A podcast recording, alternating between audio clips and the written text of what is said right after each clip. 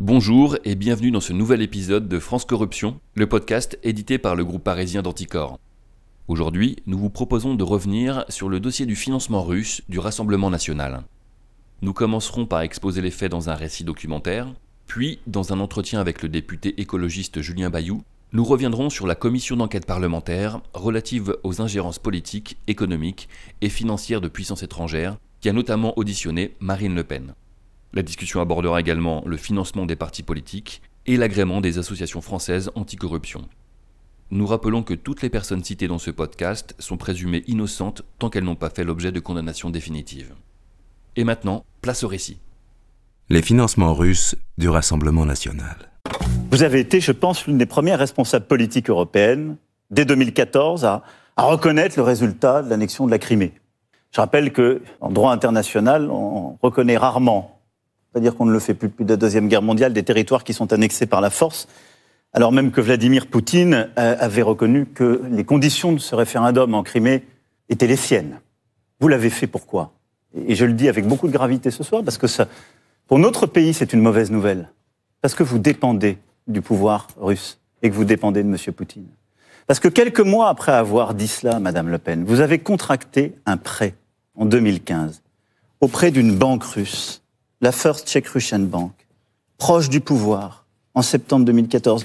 Puis vous avez ensuite reboutiqué ce prêt auprès d'autres acteurs. Tout ça est totalement transparent, connu, notifié, notarié, qui sont impliqués d'ailleurs ensuite dans la guerre euh, en Syrie. Et donc, vous ne parlez pas à d'autres dirigeants, vous parlez à votre banquier quand vous parlez de la Russie. C'est ça le problème, Madame Le Pen. Comment expliquer cette phrase du président de la République française et candidat à un second mandat? En plein débat d'entre-deux tours face à Marine Le Pen, sa challenger, présidente du Rassemblement national. Nous allons retracer dans ce podcast l'histoire des financements russes du RN et de leur influence sur les prises de position de ce parti. Il est avéré que le RN a bénéficié de deux prêts russes en 2014, 9 millions d'euros pour le parti et 2 millions pour le micro-parti de Jean-Marie Le Pen. Ces financements se sont accompagnés d'un alignement du parti sur les positions du Kremlin avant et après l'obtention du prêt, et ce, jusqu'à très récemment. La guerre en Ukraine est venue peu à peu rebattre les cartes jusqu'au discret revirement récent de Jordan Bardella, dont on peut légitimement questionner la sincérité. On sait que le RN a eu de longue date des difficultés de financement, de l'affaire des assistants parlementaires au Parlement européen à l'affaire des kits de campagne de 2012, plusieurs affaires politico-financières ont montré que ce parti jouait avec les marges de la légalité pour se financer. Néanmoins, l'affaire russe semble différente dans la mesure où elle implique un État étranger. Retour sur l'affaire des financements russes du RN. La Russie et l'extrême droite française, une proximité de longue date. L'affaire des financements russes du Rassemblement national s'inscrit dans une histoire plus longue, celle des relations très proches que le parti entretient avec la Russie à partir des années 1990, et plus fortement encore à partir de l'accession au pouvoir de Vladimir Poutine en mai 2000. En 1996, le parti d'extrême droite, qui s'appelle encore le Front National, est dirigé par Jean-Marie Le Pen. Ce dernier apporte son soutien à Vladimir Jirinovski, un politicien ultranationaliste au style grand guignol, qui deviendra par la suite un commode opposant de paille à Vladimir Poutine. À la même époque, les proches du dirigeant frontiste, comme le député européen Jean-Yves Le Gallou, s'entichent d'Alexandre Douguin, un propagandiste et théoricien politique d'extrême droite russe, connu pour ses positions ultranationalistes et néofascistes. Ce dernier promeut l'impérialisme russe, son expansionnisme militaire et diffuse le concept de racisme. J'admire assez l'action euh, de Poutine et je suis assez admiratif de la façon dont ce régime totalitaire et, criminel qu'était la Russie soviétique a réussi une transition sans dégâts intérieurs ni extérieurs. Je suis, comme vous le savez peut-être, un partisan de ce que j'appelle l'Europe boréale qui va de Brest à Vladivostok. Ces idées infusent le parti d'extrême droite dont les membres les plus importants se rapprochent de plus en plus du pouvoir russe. Onze ans plus tard, lorsqu'elle prend la tête du parti frontiste, Marine Le Pen est entourée de plusieurs personnalités très favorables au pouvoir russe. Il y a notamment Emmerich Choprad, son conseiller spécial, responsable de la Fédération des Français de l'étranger et tête de liste FN en Île-de-France aux européennes. C'est lui qui lancera en 2014 devant le Parlement russe l'appel de Moscou pour soutenir les efforts de la Russie visant à résister à l'extension mondiale voulue par l'Occident des droits des minorités sexuelles.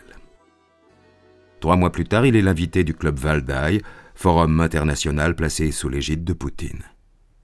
Il y a aussi Xavier Moreau, qui dirige l'antenne russe de Realpolitik TV et qui a créé une société de conseil en sûreté des affaires, Sokol, basée à Moscou.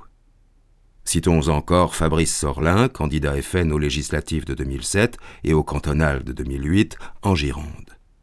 Il est à la tête de l'alliance France-Europe-Russie qui veut œuvrer au rapprochement de l'Europe et la Russie par ce qu'il appelle la réinformation sur la réalité de la politique russe.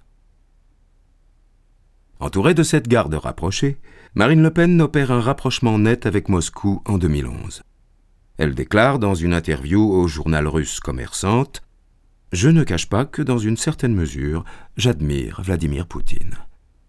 Elle défend l'idée d'un partenariat poussé avec la Russie pour des raisons civilisationnelles et géostratégiques et pour notre indépendance énergétique. En juin 2013, elle se rend en Russie avec Louis Alliot en passant par la Crimée.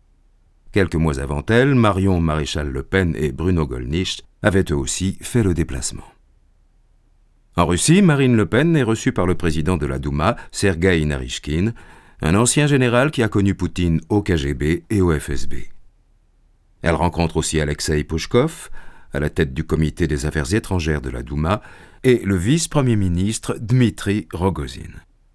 De retour en France, elle prend aussi attache avec Alexandre Orlov, l'ambassadeur de Russie qui les reçoit en grande pompe lors d'une soirée où l'on sert vodka glacé et zakouski. C'est dans ce contexte de forte proximité idéologique et politique que vont se nouer les liens financiers entre le Front national et le pouvoir russe.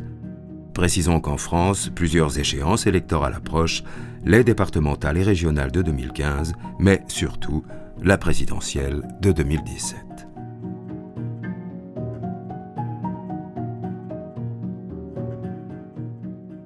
L'obtention du prêt. En novembre 2014, Mediapart révèle l'obtention par le FN deux mois plus tôt d'un prêt de 9 millions d'euros provenant de la banque FCRB, First Czech Russian Bank.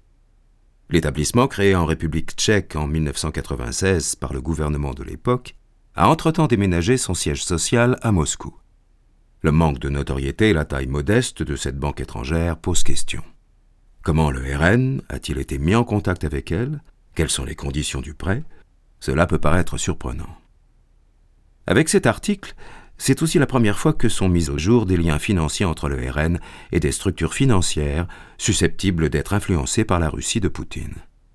Marine Le Pen signe la résolution validant le principe du prêt le 10 juin, le bureau exécutif du parti lui emboîte le pas le 29 août, et le 11 septembre 2014, le trésorier du FN, Valéran de Saint-Just, se rend à Moscou pour signer le contrat. Côté russe, la convention est paraphée par le dirigeant de la banque, Roman Yakubovitch Popov. Entre le parti français et le plus haut niveau du pouvoir en Russie, un personnage en particulier a joué les intermédiaires. C'est le député européen Jean-Luc Schaffhauser. Ce député européen, ancien consultant de chez Dassault, a été candidat FN à la mairie de Strasbourg en 2014 avant de devenir conseiller diplomatique de Marine Le Pen. Il a notamment été observateur lors du pseudo-référendum de mars 2014 organisé en Crimée par les séparatistes pro-russes. En novembre suivant, lors des élections qui se tiennent à Donetsk, en Ukraine, Schaffhauser est sur place pour apporter sa caution au scrutin au nom de l'Association pour la sécurité et la coopération en Europe, ASCE, une organisation parasite de la très officielle Organisation pour la sécurité et la coopération en Europe, OSCE, qui, elle, n'avait pas dépêché de représentants. C'est Jean-Luc Schaffhauser qui a donc fait le go-between en Russie pour acter le principe du prêt au Front National. En février 2014, il a présenté Marine Le Pen au sénateur russe Alexandre Babakov, député du parti présidentiel Russie Unie et conseiller du président Poutine chargé des relations avec les organisations russes à l'étranger. Et entre 2014 et 2016, Babakov et ses proches ont mis le FN en contact avec trois banques russes au profil douteux au cours de rencontres à Paris et à Genève. Suite aux révélations de Mediapart sur le prêt de la First Czech Russian Bank, la présidente du parti d'extrême droite confirme l'existence de ce dernier et le justifie par les refus systématiques des banques françaises ou européennes de prêter de l'argent à son parti.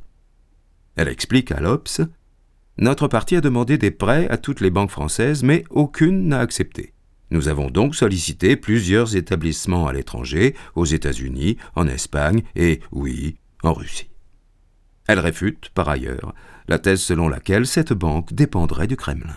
Je ne vous cache pas qu'un certain nombre nous ont indiqué qu'ils avaient été euh, refroidis par le rejet des comptes de campagne euh, de Nicolas Sarkozy, mais je ne suis pas sûr que ce soit l'argument le plus efficient pour interdire, enfin pour ne pas accorder un prêt au Front National. Nous sommes toujours prêts à voir une banque française se substituer à la banque russe. J'ai intégré exprès euh, dans le contrat une clause de remboursement anticipé. Or, les questions de fond sont bien celles-ci. Savoir qui dirige la First Czech Russian Bank et si cette structure est indépendante du pouvoir russe. L'investigation de Mediapart révèle que la banque, fondée en 1996, a été reprise par Roman Popov, un banquier russe bien introduit auprès du Kremlin. Popov a commencé sa carrière comme cadre financier chez Stroy Transgas, une entreprise de construction de gazoducs dont le principal client est le mastodonte Gazprom et dont les liens avec le pouvoir russe ont été documentés. Précisons que Gazprom, jusqu'en 2022, possédait la First Czech Russian Bank.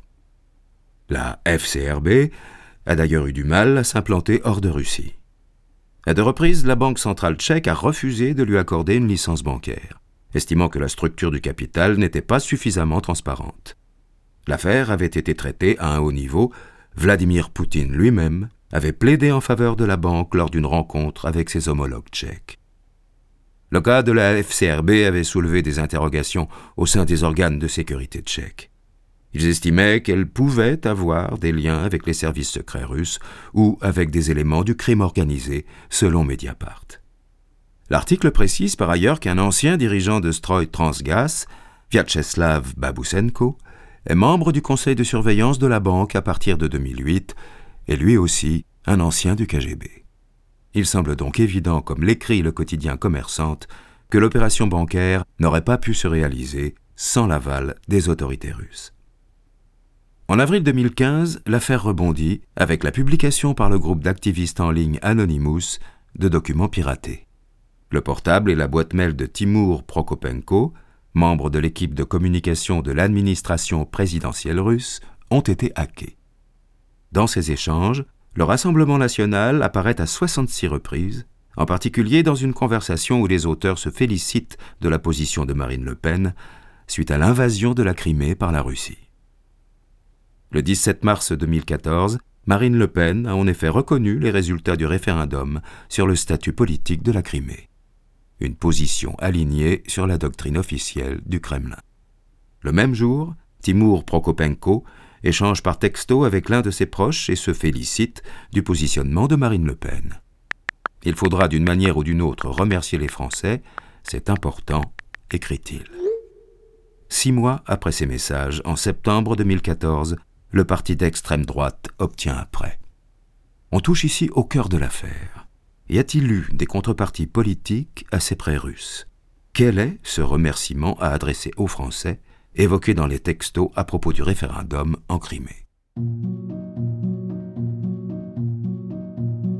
Une commission d'enquête parlementaire est ouverte en France à l'automne 2015. Les financements du RN interrogent certains parlementaires. Ils s'inquiètent notamment des risques d'influence directe d'un État étranger sur un parti politique de premier plan, a fortiori lorsque ce dernier se refuse à rendre public les contrats de prêt. À cette date, en effet, rien n'a filtré sur les conditions de remboursement. Plus tard, on apprendra que le taux d'intérêt du prêt était de 6% et qu'il était remboursable en une seule fois en septembre 2019, avec un paiement trimestriel des intérêts. La défense du RN est d'expliquer que le parti est depuis longtemps sur une ligne pro-russe et que les positions n'ont pas été infléchies par l'existence du prêt. Mais le cœur de l'affaire, le soupçon de pacte corruptif, est en réalité le sujet précis de la Crimée et de la reconnaissance ou non du référendum d'autodétermination de mars 2014.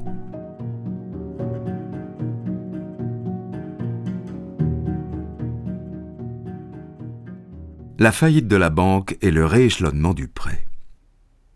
En mars 2015, la créance du Rassemblement national est rachetée par la société Conti pour 9,4 millions d'euros via un contrat de cession.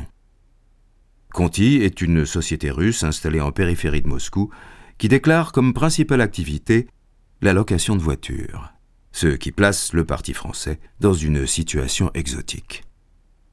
Peu avant le rachat de la créance de 9 millions par Conti, Jean-Luc Schaffhauser rencontre un proche d'Alexandre Papakov, le député russe ayant facilité l'obtention du prêt.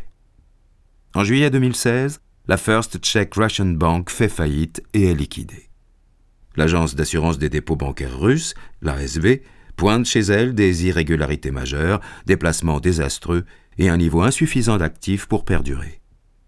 L'un des ex-dirigeants de la banque, Dmitri Merkulov, est placé en détention, mais ce n'est pas encore le cas du directeur Roman Popov, l'homme qui avait validé le prêt en 2014.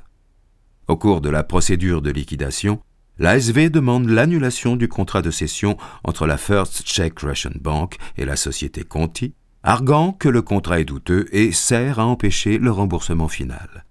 Mais la Cour d'arbitrage de Moscou n'accède pas à cette demande.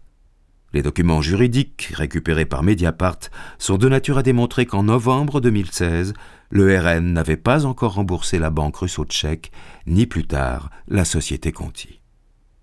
Les soupçons autour du prêt douteux se renforcent donc fortement, à tel point que beaucoup se demandent si l'opération n'était pas simplement un don déguisé.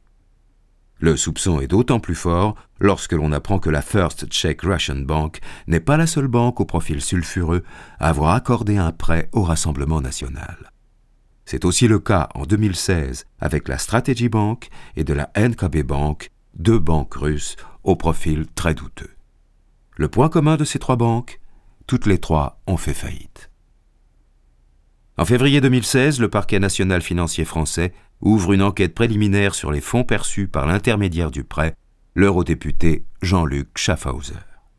Cela n'empêche pas Marine Le Pen de signer la même année, en juin 2016, une troisième demande de prêt avec une banque russe pour 3 millions d'euros. Le trésorier du FN assurera par la suite à Mediapart que ce projet n'a eu aucune suite. La réalité de l'ingérence politique russe auprès du Parti français est renforcée par un nouvel article de Mediapart en mai 2017, co-publié avec l'aide du média d'investigation letton Re Baltica. Dans cet article figurent les échanges par mail datés de début 2014 entre Schaffhauser et Babakov, députés du parti Nouvelle Russie, au sujet des projets de financement du parti.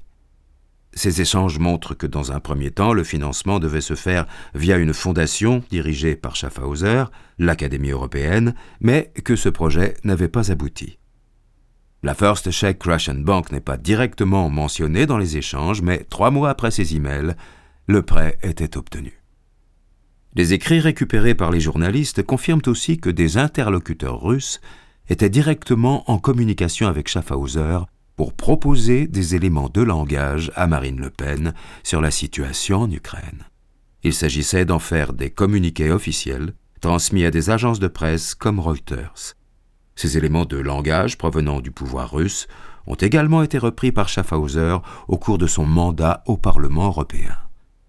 Tous ces éléments pourraient être considérés comme pouvant constituer la contrepartie de l'aide financière de la First Czech Russian Bank, ORN. Mais revenons à la créance de 9,4 millions d'euros récupérée à la First Czech Russian Bank par la société de location de voitures Conti.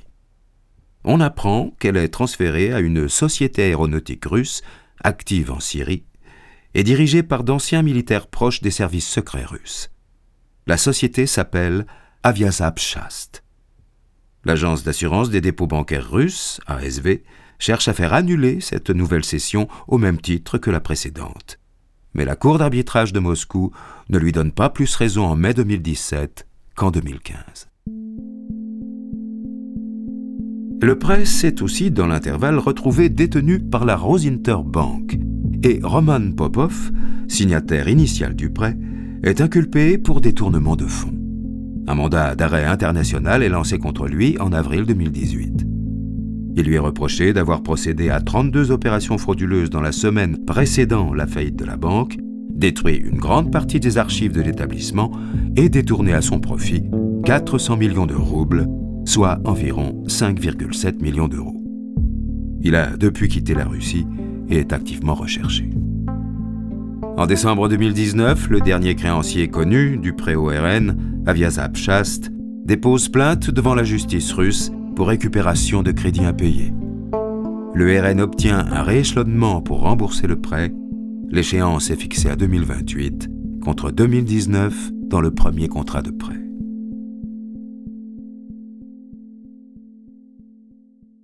Les suites judiciaires. La faillite de la First Czech Russian Bank et le passage vers plusieurs entreprises de la créance de 9,4 millions d'euros permet d'éclairer les compromissions du RN prêt à beaucoup pour se financer, même auprès de structures bancaires douteuses proches d'États étrangers. Le RN est donc désormais obligé de rembourser un prêt de plusieurs millions d'euros à une entreprise liée à l'armée russe et au régime syrien. Le parti de Marine Le Pen s'est aussi lié à une banque dont l'origine des fonds était étrange et qui a participé à des opérations illicites qui l'ont conduite à la faillite. Les investigations journalistiques ont aussi révélé la concomitance entre l'obtention du prêt et le rapprochement des positions du RN sur la doctrine du Kremlin concernant la Crimée. Il est vrai que le RN avait déjà une proximité de longue date avec les prises de position russes, mais les déclarations de Marine Le Pen et de plusieurs eurodéputés RN au Parlement sont autant d'exemples concrets de la reprise directe par le parti des positions russes pendant la période 2014-2017. Au rayon des suites judiciaires, notons que l'enquête ouverte par le parquet national financier en 2016 sur les commissions qu'aurait touché l'ancien député européen Jean-Luc Schaffhauser se voit ensuite élargie aux conditions dans lesquelles le parti de Marine Le Pen a obtenu en 2017 un prêt de 8 millions d'euros. C'est Laurent Fouché, un ex-eurodéputé FN et homme d'affaires français très implanté en Afrique, qui a transféré l'argent via les Émirats arabes unis. Ce nouveau prêt fera l'objet en décembre 2019 d'un signalement de Tracfin, la cellule anti-blanchiment de Bercy, au PNF. Toujours en 2017, la Société Générale ferme les comptes bancaires du RN sans justifier sa décision. Marine Le Pen précisera plus tard que la banque ne souhaiterait plus traiter dorénavant avec les partis politiques. En avril 2019, à l'approche des élections européennes, le RN est donc amené à lancer un emprunt patriotique auprès des Français pour financer sa campagne en leur demandant de prêter au moins 1000 euros avec un intérêt de 5% pour faire face au refus des banques de lui prêter de l'argent. In fine, le parti parviendra à lever 4 millions d'euros. Il emprunte par ailleurs 6 millions d'euros à Cotelec, le micro-parti de Jean-Marie Le Pen, que ce dernier fait garantir par l'État à hauteur de 4,5 millions. Ainsi, cette somme pourrait être ponctionnée sur les quelques 5 millions d'euros d'aide publique que touche la formation d'extrême droite chaque année. Le RN continue depuis de naviguer sur une ligne de crête quand il s'agit de son financement et de ses démêlés avec la justice. En octobre 2022, le parquet de Paris ouvre une enquête sur de possibles faits de corruption et de trafic d'influence en lien avec Dialogue franco-russe une association coprésidée par l'eurodéputé RN Thierry Mariani. La même année, le RN obtient un prêt de 10,7 millions d'euros d'une banque hongroise proche de Viktor Orban, la MKB. Ce choix fait suite à l'interdiction faite au parti en 2017 de contracter des emprunts hors des frontières de l'Union européenne. Une nouvelle qui ne manquera pas d'amener son lot de nouveaux questionnements. Dernier épisode en date, la commission parlementaire sur les ingérences étrangères de 2023 a éclairci encore un peu plus les relations entre le parti frontiste et le pouvoir russe lors de la décennie 2010-2020. Constance Le Grip, la rapporteure de cette commission, a procédé à un contrôle à la Commission nationale des comptes de campagne et écrit deux choses.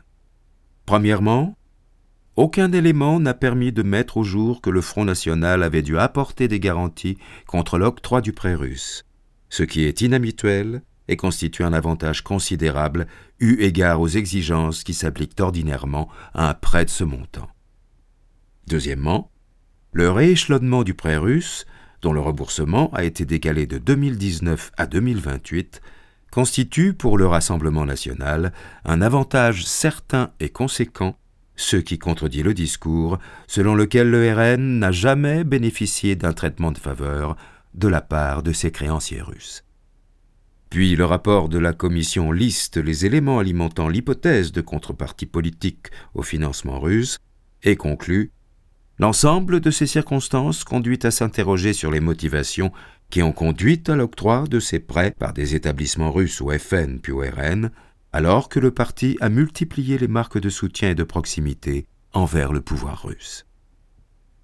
Suite à la remise du rapport de la commission d'enquête parlementaire, deux députés français, Stéphane Vogetta du groupe Renaissance et l'écologiste Julien Bayou du groupe NUPES, déclarent envisager une plainte pour faux témoignage contre Marine Le Pen, qu'ils accusent d'avoir menti sous serment au sujet de la reprise de la créance par Avias Abchast.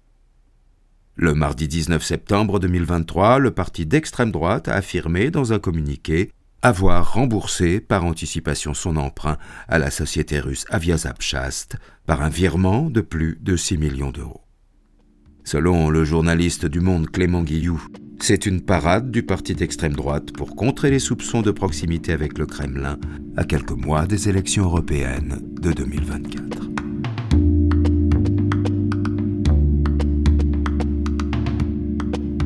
Tout de suite, nous retrouvons Pierre et Tristan du groupe Anticorps Paris pour un entretien avec le député écologiste Julien Bayou.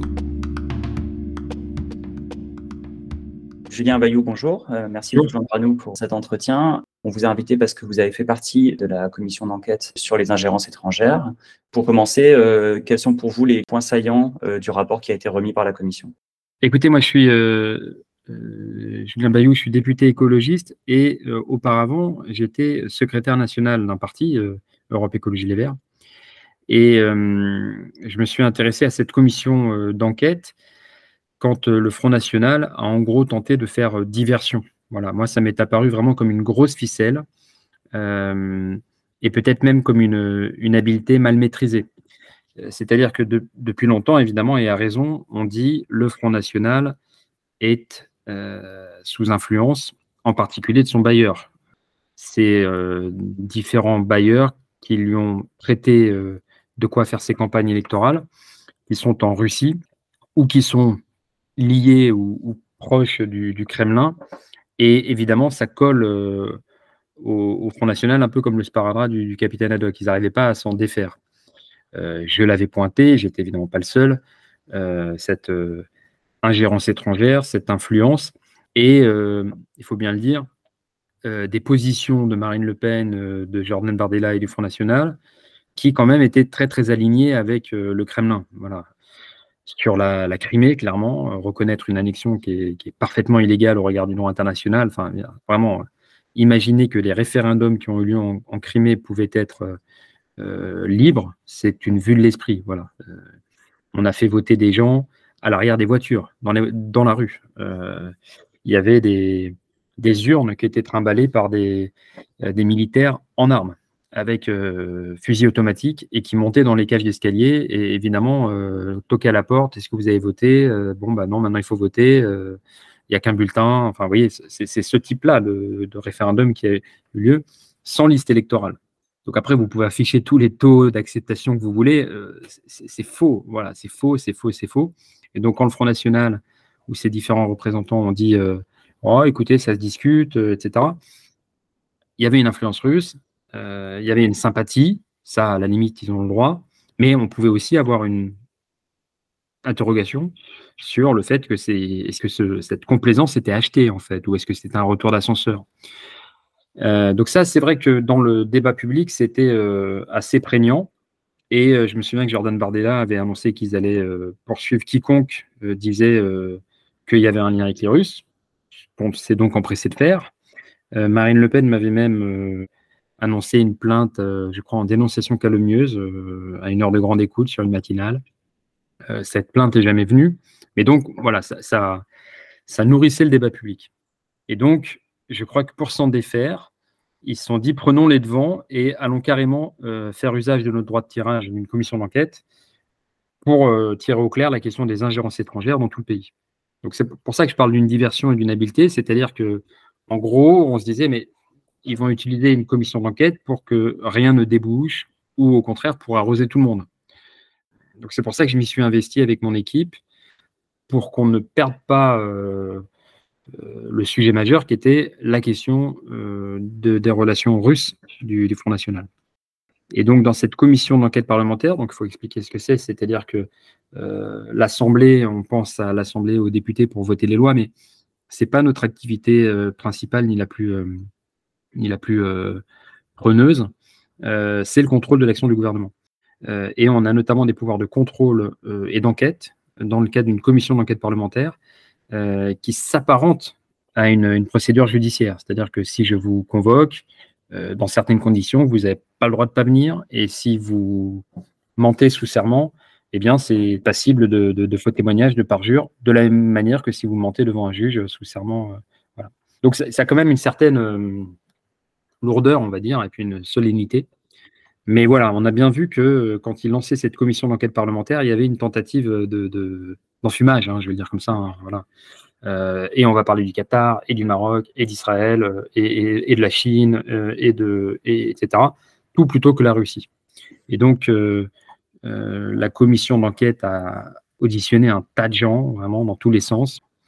Mais Constance Le Grip, qui est la présidente, qui est l'REM, avec qui j'ai beaucoup de désaccords, pour le coup, a quand même tenu la barre pour que tout du long, on revienne quand même à la Russie et au Front National, et donc à auditionner euh, différents protagonistes du prêt russe. le FN a bénéficié d'un prêt russe pour faire sa campagne, et jusqu'à auditionner Marine Le Pen. Et donc dans cette audition qui était donc sous serment enregistrée, euh, qui a été très longue, moi j'ai pu notamment la relancer plusieurs fois pour qu'elle nous explique comment ça se fait que eh bien, son prêt spécifiquement a été racheté avant la faillite d'une banque et en fait, ça a permis de battre en brèche le récit que le FN faisait. Euh, ils ont touché de l'argent d'une banque qui a fait faillite. Et derrière, le prêt s'est baladé euh, un peu à l'insu de leur plein gré, entre guillemets, euh, sans qu'ils y puissent rien et, et, subissaient les cascades de faillite, etc. C'est pas du tout ça. ce prêt, spécifiquement, et celui-ci seul, a été racheté juste avant la faillite par une boîte de location d'automobile. Voilà, qui coquille vide, clairement. Et ensuite, ça a été racheté par une société d'aéronautique euh, qui est quand même euh, euh, classée, enfin, qui est habilitée secret défense parce qu'elle elle, fournit des armes. elle est d'ailleurs sous, sous sanction internationale parce qu'elle a, elle a fourni des armes à l'agent de Birman et qui est très proche du Kremlin. Vous ne pouvez pas être estampillé secret défense si vous n'êtes pas proche du Kremlin.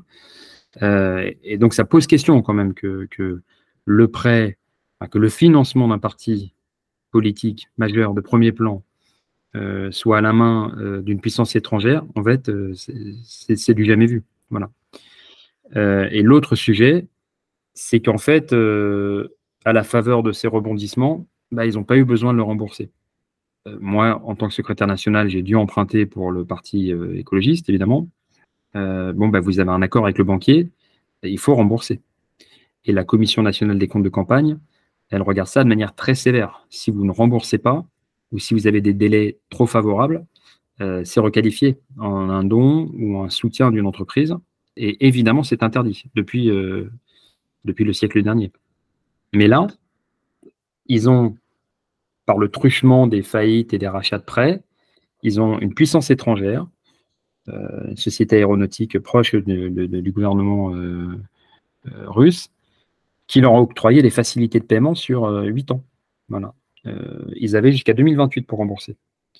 Et, donc ça, c'est vraiment, euh, vraiment très problématique. Non seulement une ingérence étrangère, une influence qu'on ne sait pas mesurer. Est-ce que les positions de Marine Le Pen dépendent de son bailleur? C'est quand même une vraie question. pour quelqu'un qui prétend accéder à la magistrature suprême, à la souveraineté du pays, au patriotisme, je ne sais pas quoi, se faire dicter ses conditions par son bailleur russe, ça pose un problème. Et l'autre élément, c'est que euh, y a une inégalité manifeste parce que les différents partis politiques, que ce soit LFI, que ce soit LR, les écologistes ou quiconque, ne peut pas emprunter et euh, ne pas rembourser. C'est pas possible. Voilà. Donc euh, il y a le Front National qui a bénéficié de cette, anomalie. Et cette commission d'enquête, elle a permis non seulement de battre en brèche ce récit, mais plus loin, d'affirmer que le Front National, depuis bien avant la guerre en Ukraine de 2022, est en fait un courroie de transmission du discours russe. Et que les positions sont systématiquement alignées sur celles de, Vladimir Poutine, pour aller vite, que ce soit sur le Donbass, que ce soit sur la Crimée, et même que ce soit sur la, Syrie, alors qu'évidemment l'armée russe a, commis, euh, a commis des crimes de guerre, on le sait depuis déjà 2015. Vous avez déposé un signalement au procureur de la République de Paris le 9 novembre 2022. Est-ce qu'il y a eu des suites judiciaires?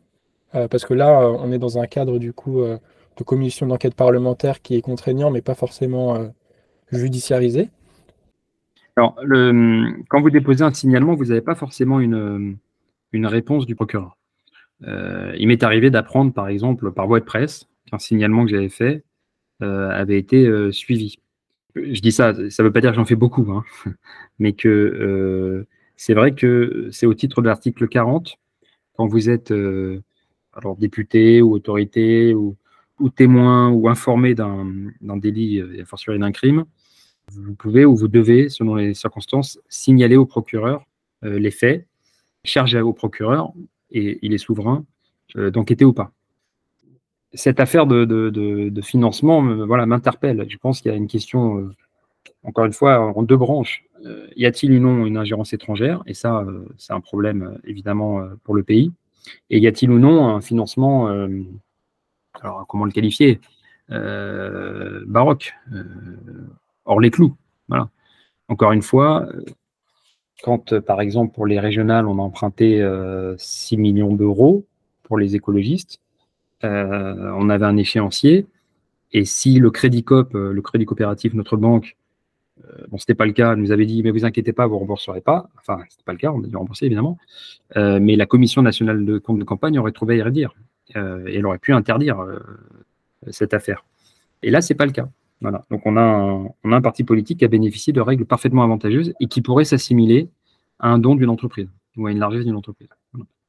Euh, et, donc, pardon, pour terminer de vous répondre, je n'ai pas forcément de réponse officielle du procureur, mais j'ai cru entendre par la bande que ce signalement avait été versé à, une enquête qui est déjà en cours concernant cette fois-ci les commissions. Parce que euh, c'est encore un volet de cette affaire du prêt russe, mais euh, il y a eu un apporteur d'affaires, en fait, quelqu'un qui s'est mis entre le, la banque, je crois, tchéco-russe et le parti Front National et il, a été rémunéré en commission qui pose question ou qui intéresse la justice. Donc, affaire en cours, je n'ai pas d'éléments euh, particuliers, puis je n'ai pas en connaître. La ligne de défense, euh, puisque vous parliez du crédit coopératif, la ligne de défense du RN sur cette question, c'est de dire qu'en fait, euh, ils ont tapé à la porte de toutes les banques françaises et que simplement, on leur refuserait des financements pour des motifs qu'ils imaginent politiques. Et en, réponse à ça, à l'époque, François Bayrou avait émis l'idée d'une banque de la démocratie pour améliorer le financement des, partis politiques. Qu'est-ce que vous pensez de l'idée? Où est-ce qu'elle en est aujourd'hui? Et comment est-ce que vous percevez euh, cette réponse du RN euh, sur, euh, sur les réponses des banques françaises? C'est un peu trop facile. C'est un peu trop facile de la part du Front National de dire oh là là, on, est pestiféré et nos banques, les banques ne veulent pas nous prêter. c'est un peu facile parce qu'en fait, les comptes du Front National sont très mal gérés. Voilà. Euh, de ce qu'on a pu en lire et, voir depuis 2012 euh, et le fait que Marine Le Pen soit devenue euh, progressivement vraiment aux manettes, en fait, c'est un train de vie incroyable et des dépenses non contrôlées. Voilà. Donc, moi qui ai dû négocier, alors je vous dis le Crédit Coop, moi il se trouve que c'est la banque historique du, parti Les Écolos et c'est pas pour leur faire de la publicité, même si c'est bien le Crédit Coop, ils n'ont pas de filiale dans les paradis fiscaux, c'est une bonne raison. Euh, c'est pas parce qu'on toque à la porte que le prêt est accordé. Nous qui avions une dette euh, qu'on avait euh, depuis, mettons, 2013-14, quand on se présente en 2021, bah, il faut expliquer comment on gère et, comment on compte faire face, quelles sont les modalités, le, budget et, comment ça vous avez prévu une embauche, il faut la justifier. Enfin, vous êtes devant un, emprunteur, pas un, enfant de cœur ou un philanthrope. Et donc moi, de ce que j'ai vu des comptes du Front National, qui vraiment euh, a augmenté euh, son budget euh, sans lien avec le nombre d'adhérents ou les résultats électoraux ou quoi, bah, évidemment que leur, leur prêter pose question. Par ailleurs, Ils ont fait appel à d'autres sources de financement qui fonctionnent très bien, c'est les prêts militants et les dons. Et pour le coup, ils n'ont pas eu de, difficultés. Les écologistes l'ont fait aussi, sauf que nous, on faisait ça sans intérêt. Mais ça fonctionne très bien. Et vous savez que dans le financement politique, votre campagne est remboursée quand vous faites 5%. Elle est remboursée avec retard, évidemment, il y a un délai. mais elle est remboursée. Et donc les prêts militants, par exemple, ont souvent pour les écologistes permis de, euh, d'amorcer la campagne. Je pense à des européennes, par exemple, en pensant qu'on allait faire les cinq et de tenir jusqu'au remboursement et donc de faire campagne même si, euh, même si les banques étaient frileuses, par exemple. Donc il y a vraiment mille manières de, faire campagne.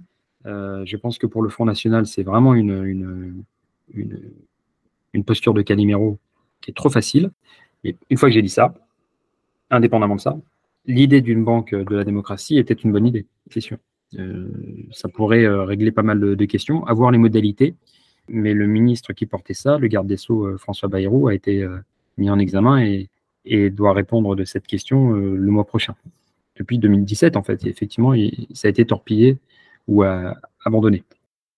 On sent qu'il y a un climat où il est de plus en plus difficile de financer des campagnes et où ces campagnes coûtent de plus en plus cher, à tort ou à raison on a l'impression qu'il y a aussi de moins en moins d'adhérents, de moins en moins de sources de financement dans les partis politiques, ce qui pourrait en faire des cibles potentielles, puisqu'elles sont en situation de vulnérabilité.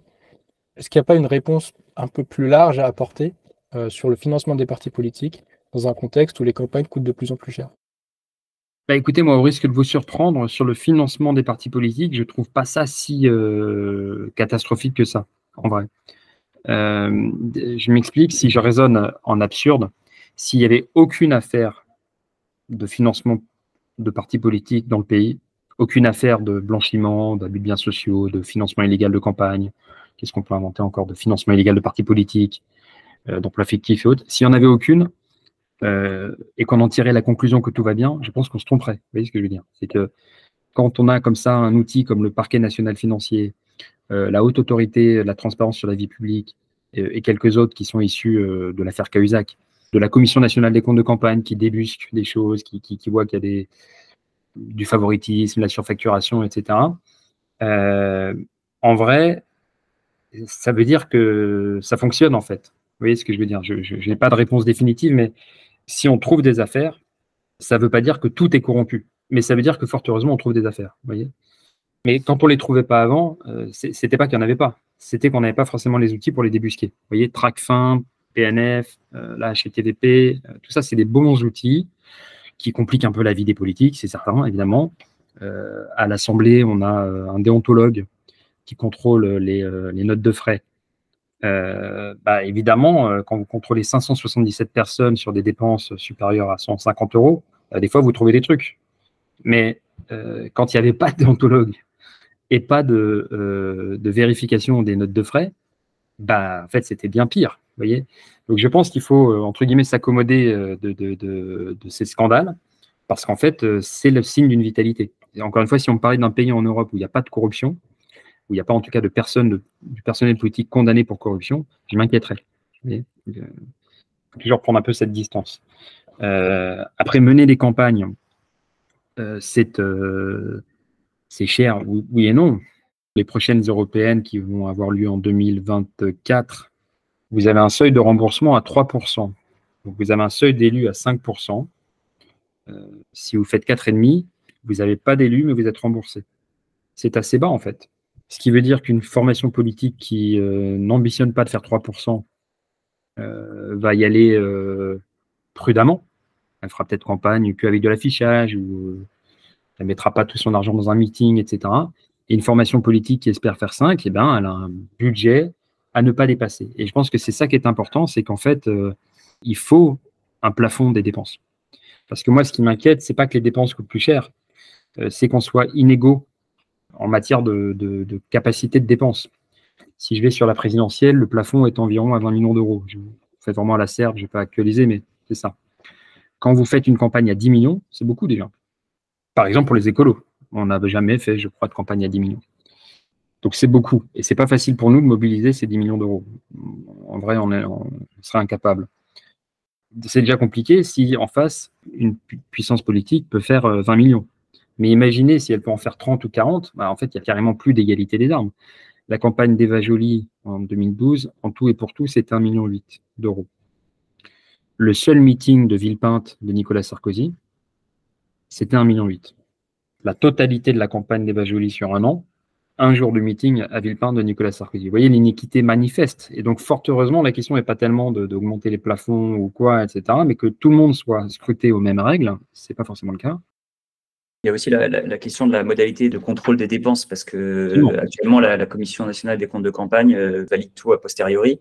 Et en fait, euh, on s'est rendu compte que du coup, la plupart des affaires euh, liées au, notamment au, financement de campagne présidentielle n'ont éclaté qu'une fois les, faits. parmi les propositions d'anticorps, il y avait notamment le fait de faire du, et d'ailleurs, je crois que c'est ELV qui s'y est plié, de faire du contrôle en direct, en publiant régulièrement au fil de la campagne le niveau de dépenses. Et c'est galère. Ouais, c'est galère et c'est euh, mal compris euh, de publier en direct. Euh, oui, c'est une réponse imparfaite, c'est sûr. Et, s'il y en a qu'un qui le fait, il y en a qu'un qui. Parce que par exemple, quand vous dépensez, ça peut surprendre vraiment les sommes qui sont en jeu. un meeting, je vous dis là, 1,7 million, n'en parlons pas, mais même, même 100 000 ou 200 ou 300 000 euros pour un meeting, aux yeux du grand public, c'est fou. Et pourtant, c'est des sommes régulière. voilà. La location, la régie, euh, la transmission d'images, éventuellement des cartes pour faire venir des gens. Enfin, il y a des sommes. Hein, voilà, c'est pas euh, déconnant ou délirant, si vous passez l'expression. Mais évidemment, si vous êtes le seul à le publier, bah, l'opinion publique a dit tiens, les écolos, ils se font un budget, un meeting à 200 000, et celui qui fait son meeting à 2 millions, il ne le publie pas, et il a l'impression d'être plus vertueux. Vous voyez Donc, euh, bien sûr qu'il faut que tout le monde soit aux mêmes règles, c'est important. Euh, et par ailleurs, je leur dis, il faut un plafond. Euh, il faut un plafond parce que, euh, ben, on l'a bien vu, Nicolas Sarkozy est accusé de ne pas l'avoir respecté. C'est une iniquité manifeste. Et quand vous avez Roland Dumas, ancien président du Conseil constitutionnel, qui finit par reconnaître très très tardivement après que l'élection de 95 n'avait pas été jouée selon les règles, en fait, on a un problème, effectivement. Donc il faut les mêmes règles et il faut maintenir un plafond. Après, sur le, fait que ça fasse des contraintes pour les, opérateurs, pour les partis politiques et les autres, oui, pour le coup, moi j'ai fait pas mal de campagnes en tant que porte-parole ou investi dans une campagne, etc. Et même en tant que candidat moi-même aux législatives, on demande. On demande à la CNCCFP, à la Commission nationale des comptes de campagne, comment, voilà, il y a un loyer, euh, il y a une, permanence, est-ce qu'on a le droit de la sous-louer, est-ce qu'on on nous demande un euh, six mois de loyer en avance, est-ce que c'est légal, est-ce que ça vous convient, comment on peut faire, enfin, on demande quoi il faut, euh, peut-être muscler la CNCCFP pour qu'elle puisse répondre aux différentes questions. C'est vrai qu'il y a plein de cas de figure, y compris euh, avec des, nouvelles technologies, comme on dit, comme on dit plus. Euh, mais, je ne crois pas que ça soit un problème. C'est vraiment, on a besoin de ces règles.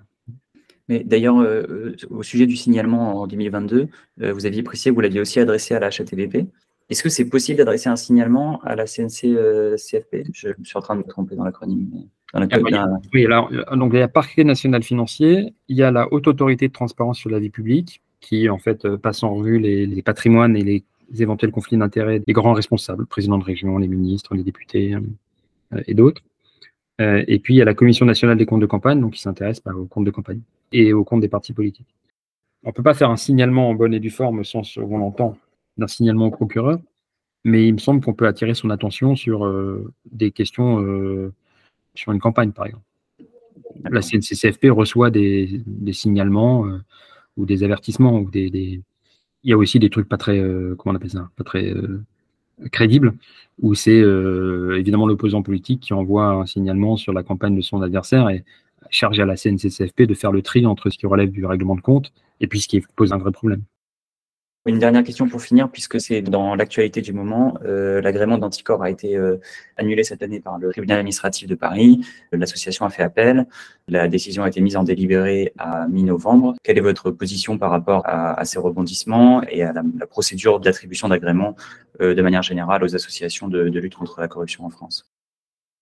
Oui, ben, vous avez raison de présenter les, deux, questions que ça soulève. Il y a d'abord l'agrément d'anticorps, moi, je suis pour que euh, Anticor récupère son agrément le plus tôt possible, le plus vite possible. J'ai écrit à la Première ministre en ce sens. Et euh, de ce que j'ai compris en cours d'appel, au moins le gouvernement a essayé de défendre un peu sa copie. Et par ailleurs, sur un plus long euh, terme, il faut plus que les associations anticorruption mendient leur, agrément auprès du gouvernement, que justement euh, leur job c'est d'attaquer.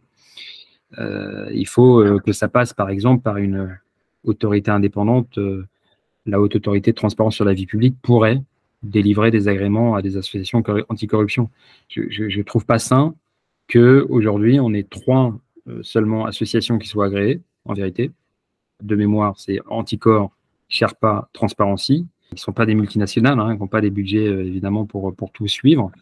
Euh, et quand euh, il manque Anticor, on, perd plus d'un tiers de la force de frappe anticorruption dans le pays. C'est pas possible de, continuer comme ça. Donc, je suis très inquiet si Anticor venait à perdre définitivement son agrément.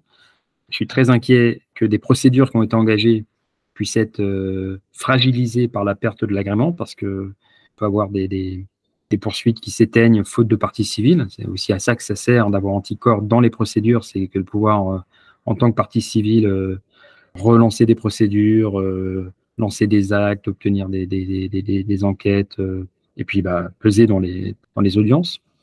Donc il faut vraiment qu'Anticor récupère son agrément le plus vite possible. Mais je pense que vraiment, à, moyen terme, il faut s'affranchir de ce système qui est obsolète.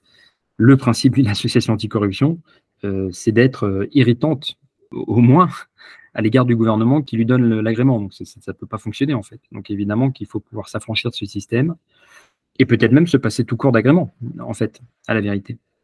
On peut imaginer que les juridictions euh, mettent un filtre en place pour distinguer la, procédure, pas abusive, mais loufoque. Vous voyez, on voit dans les tribunaux, des fois, des parties civiles un peu loufoques. Voilà, une personne qui va en guerre, des, des Don Quichotte euh, euh, qui, qui voient des moulins partout et qui font des procédures qui, euh, visiblement, ne vont nulle part. Bon, il ne s'agit pas d'encombrer les tribunaux, etc. Mais la question de, d'avoir de nécessiter un agrément se pose tout court. Voilà. Et si on retient qu'il faut quand même un agrément, c'est-à-dire qu'en gros, on fait un filtre et ne sont autorisés à porter plainte et agir en anticorruption que certaines personnes morales, eh ben, ça ne peut pas être le gouvernement qui le donne, cet agrément. Donc, à minima, la question de transférer ce pouvoir d'agrément à la haute autorité de transparence sur la vie publique est pour moi crucial. Et là-dessus, euh, eh ben encore, le gouvernement a refusé, a reculé. Euh, nous l'avons proposé euh, de longue date, d'ailleurs. On l'avait proposé bien avant l'affaire de l'agrément.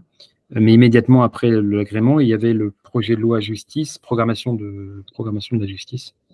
Et pour le coup, il y avait une proposition transpartisane. Les écologistes, bien sûr, mais également Raquel Garrido pour la France Insoumise, qui est très mobilisée sur les questions de, de 6 République. Et puis, je dois le dire, le député euh, président de groupe de LR, euh, Olivier Marlex, euh, qui a été inquiété par Anticor. qui, a, dont la lui-même, hein, mais dont la famille politique est régulièrement mis en cause par Anticor et qui a, je trouve, a eu du, cran de proposer justement de venir en soutien à l'agrément d'Anticor et de proposer que ce soit la HATVP qui, qui, euh, qui délivre ces agréments, ça a été rejeté par le gouvernement. Donc j'y vois moi vraiment une, faute parce que on a un gouvernement, un président qui nous présentait la révolution démocratique, c'était le titre de son livre, et tout devait changer. Et finalement, euh, quand il y a euh, une des trois associations anticorruption qui perd son agrément, bah, en fait c'est de la faute du décret Jean Castex, c'est la faute des écritures du gouvernement, de la manière dont l'agrément était rédigé. Euh, et refuse sciemment de se défaire de ce pouvoir, parce que c'est un pouvoir de contrôle. Si vous délivrez l'agrément, vous contrôlez clairement l'association ou les associations, ou en tout cas vous les, faites un peu sauter à la corde. Donc il est grand temps qu'on puisse affranchir la lutte anticorruption dans ce pays de la tutelle du gouvernement. Mais vraiment, c'est une proposition transpartisane. Je sais que les socialistes sont également, euh, ou les communistes sont également sur, sur cette position. Ok, super, merci beaucoup.